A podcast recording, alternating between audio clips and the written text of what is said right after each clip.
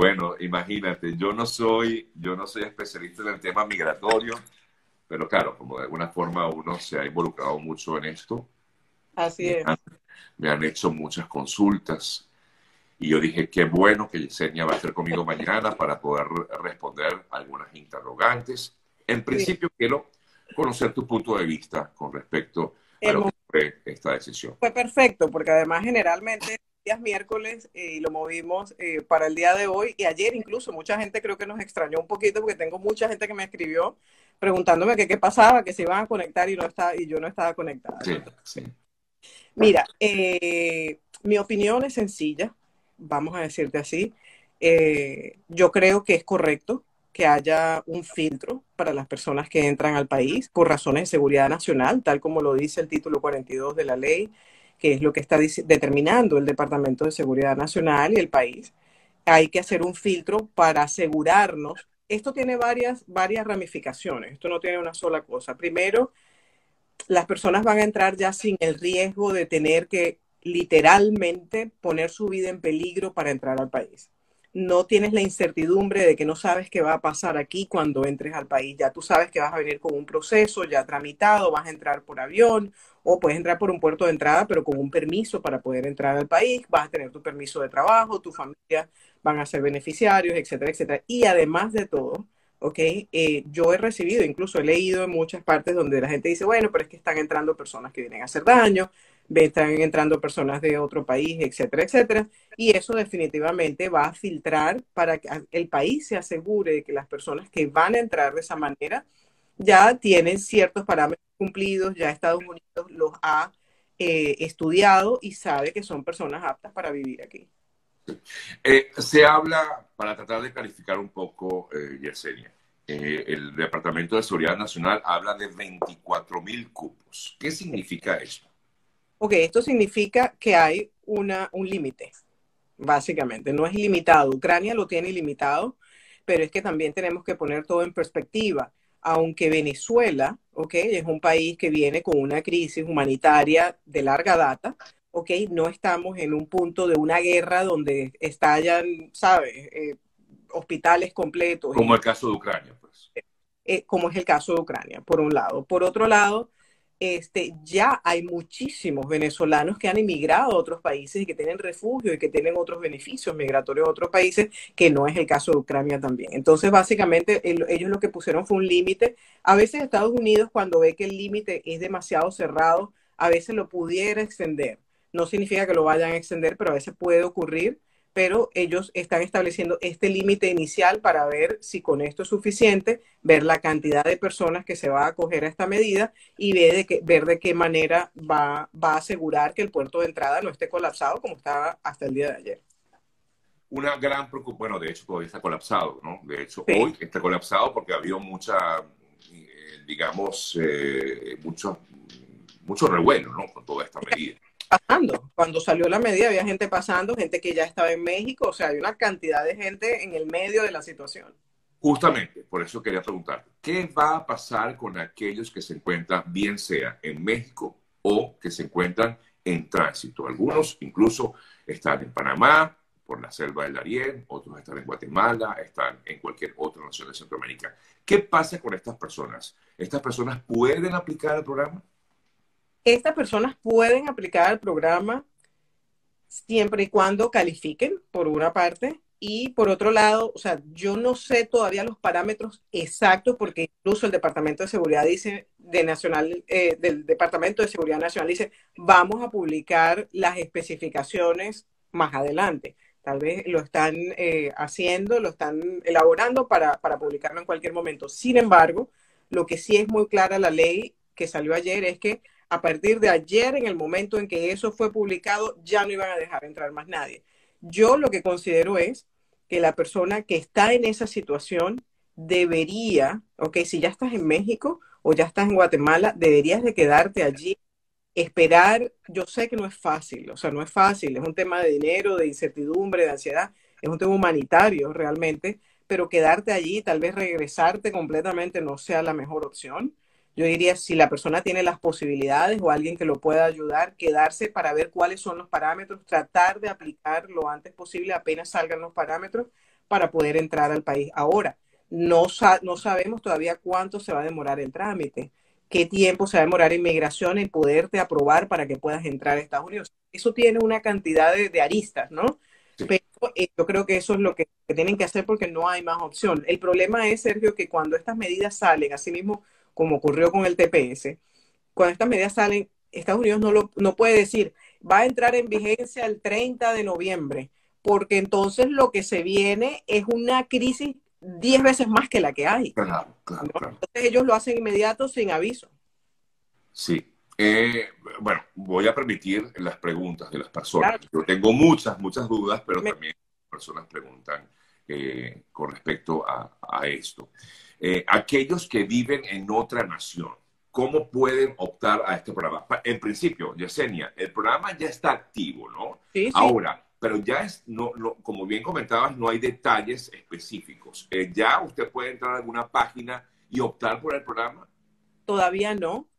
Estamos esperando esos parámetros. Lo que sabemos son varias cosas, de acuerdo a, bueno, a lo que publicó el Departamento de Seguridad Nacional. Las personas lo pueden ver en la, en la página de Seguridad Nacional como tal. Eh, ahí está lo que ellos publicaron el día de ayer. Yo lo voy a publicar incluso en mi link luego en mi página de Instagram, después incluso te lo puedo pasar, Sergio, o, lo reposteas tú, para que las personas lo puedan leer de primera mano, ¿no?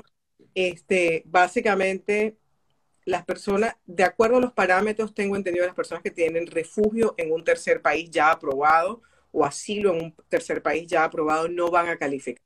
Eso es lo número uno. Lo número dos, tengo entendido, las personas que tienen doble nacionalidad. Señores, básicamente estamos hablando de los mismos parámetros de un asilo político. Son los mismos parámetros de un asilo político. Ahora, tal vez van a haber excepciones. Hay que esperar que salga la ley porque el asilo también tiene excepciones. Hay personas que tienen doble nacionalidad o que han tenido un beneficio en un tercer país, aplican a un asilo político y a veces están dentro de las excepciones. ¿Qué pasó en ese tercer país? ¿Por qué no pueden viviendo allí? ¿Sufren xenofobia? ¿Algo te pasa? Pero hay que esperar de que salgan los parámetros. Eh, ¿Se debe tener visa y pasaporte, por supuesto? Pregunta.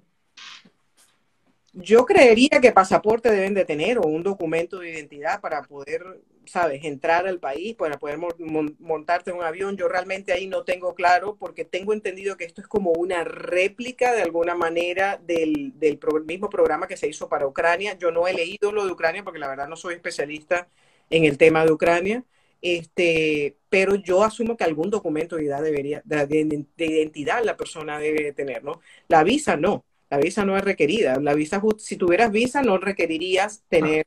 Tipo de permiso, entrarías por avión y buscarías un beneficio. Exactamente, es lógico, totalmente eh, diferente. ¿Quiénes pueden servir de sponsor o de patrocinante? Un familiar, por ejemplo, supongamos, eh, yo tengo eh, un sobrino en, Venezuela o en Colombia no tiene un estatus de refugiado. Yo puedo pedir a ese, o mejor dicho, ese sobrino mío puede hacer la solicitud y yo puedo servirle de sponsor o de patrocinante. Definitivamente sí, incluso no solamente pueden ser personas naturales, también pueden ser personas jurídicas, pueden ser organizaciones, ¿ok? Pero ser residentes o ciudadanos de Estados Unidos, gente que tenga un estatus en Estados Unidos. Y quiero hacer esta aclaratoria porque esta mañana casualmente eh, alguien me preguntó y me mandaron incluso el video de una persona que, que, estaba poniendo de que el sponsor se compromete a mantenerte en Estados Unidos. Señores, eso no es correcto. Un sponsor no mantiene a nadie. El sponsor hace un compromiso, eso es, es, por medio de una forma que ya existe en la página de inmigración de hace muchos años, la persona lo que se compromete es que usted no va a ser una carga para el país. Es decir, si yo vengo a Estados Unidos y porque Sergio me pide, ¿ok? O no me pide, me sirve de sponsor, yo mañana no puedo ir al gobierno a pedirle sellos de comida para que me den porque yo no tengo la manera de mantenerme. Si para eso Estados Unidos, mediante este programa, te va a dar un permiso para trabajar, un seguro social, vas a tener tu licencia de conducir, vas a tener tus beneficios para que puedas hacer aquí, entre comillas, porque no sé hasta dónde va a ser los beneficios migratorios que esto va a traer, este, pero básicamente vas a poder vivir y, trabajar aquí y con eso se supone que la persona se puede mantener. El sponsor lo que hace es decirle a Estados Unidos, mire, si esta persona el día de mañana cae en una situación financiera grave, esta persona no va a ir a pedirle a usted eh, ayuda económica eh, porque yo soy la persona que se va a hacer responsable en ese caso. Pero no significa que la persona va a venir a Estados Unidos y yo le voy a hacer el mercado todos los días, le tengo que dar casa, le tengo que dar caso, carro y le tengo que pagar las vacaciones. Eh, vuelven con esta pregunta, Yesenia. Quienes tengan residencia en otro país, ¿pueden optar por este programa? Tengo entendido que no. Tengo entendido que no, que este programa es para las personas que no tienen cómo vivir en otro país. Exacto. ¿sí? Que para mí tiene mucho sentido, honestamente, ¿no? O sea, si tú estás allá en un país, tienes tu residencia, tú probablemente, porque es caso por caso, pero de hecho la misma ley lo dice, es caso por caso, el mismo anuncio que ellos pusieron. Este, tal vez tú no tienes la necesidad de salir de allí, venirte para acá humanitaria. Tal vez puedes necesidad de negocio o de otro tipo de cosas y para eso pueden existir otras alternativas. ¿Los menores de edad pueden optar por este programa? Sí, sí, pueden. Eh, pero, a ver, eh, es algo importante, eh, Yesenia la persona opta por el programa, no es que un sponsor pide a, la persona, ¿correcto? La persona aplica, eso es, le voy a poner una, una un ejemplo muy específico, me entiendan, ¿sí? Si una persona se casa con un ciudadano americano, ¿ok? Y el ciudadano americano no tiene eh, la situación financiera para calificar para ser el sponsor de su esposa o de su esposo, ¿ok? Yo puedo utilizar una tercera persona para que sea el sponsor esa tercera persona no me está pidiendo. Sencillamente esa tercera persona se está comprometiendo con inmigración. Es lo mismo. Si Pepe, Pepito, ¿ok? Quiere venir a Estados Unidos por medio de este programa, ¿ok? Pepito tiene que hacer todo su proceso, pero Pepito va a utilizar a la hermana que vive aquí en Estados Unidos como sponsor. La hermana probablemente tiene que llenar la planilla, va a tener que mandar ciertos requisitos, ciertos documentos de ella, firma la planilla y eso es lo que se manda a inmigración justamente el sponsor debe ganar algún monto en particular para poder eh, certificar que puede ser ese patrocinante? Mira, eh, si, si, van a utilizar los mismos parámetros de sponsor que, se, que aquí se usa para el resto de todas las peticiones, que yo creería que es la misma, realmente sí. Eso está, eh, aquí hay una cosa que se llama los límites de pobreza, que es la forma I864P, que lo saca el país, lo va ajustando de acuerdo al índice inflacionario. El sponsor sí debe tener cierta cantidad de dinero o de declaración de impuestos. O sea, es que tiene mucha lógica. Si yo voy, le digo a inmigración de que si el día de mañana tú tienes una situación económica difícil, tú no vas a ir a pedirle al gobierno ayuda, sino que yo te puedo, soy la persona que te va a ayudar bueno, yo no puedo estar en una situación mala, debo por lo menos tener un empleo, probablemente debo tener unos, impuestos eh, buenos. Hay unas tablas que tienen todos los parámetros. Eh, bueno, insisto, hay muchas preguntas y voy a tratar de concretarlas. Eh, he tratado de hacer algunas de ellas. consultan, ya va, que ahora se me fue, tenía una aquí, y dice, ajá, las personas que estaban o que entraron justamente en el límite. ¿Qué va a ocurrir con ellas? ¿Serán expulsadas de Estados Unidos a México? Estados Unidos no tienen por qué expulsarte. Te van a dar el tratamiento que se le daba a las personas que estaban entrando por frontera. Definitivamente. Ok. Eh, y, y aquellas que entraron quizás minutos después, sí pueden ser expulsadas. Sí, pueden ser expulsadas. Todo depende de qué a ver, de qué tan rigurosa haya sido la medida en términos de minutos o, de... Creo que, creo que, sí, porque de hecho veía un, reportaje de una colega que está en la zona, en la frontera, y decía que incluso anoche ya no estaban permitiendo la entrada de nadie, los estaban expulsando inmediatamente a, México. Y aquel que agarraban entrando, lo expulsaban inmediatamente, no lo detenían, pues como normalmente ocurre, que los dejan en un centro de detención, sino que inmediatamente los llevaban a México. México dice, según la medida o el, anuncio hecho, que se compromete en colaborar eh, con eh, mm, algún tipo de puestos de trabajo en, México. ¿Qué información puedes darnos si tienes información? No tengo mucha información sobre eso. Leí exactamente lo mismo sobre el gobierno de México.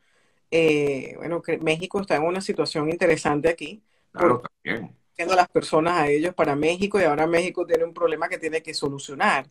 Sin embargo, yo creo que eh, de alguna manera en el mediano plazo también se puede beneficiar de alguna forma porque, bueno, se le va a bajar a México ese descontrol que tiene del paso de personas que querían venir a Estados Unidos.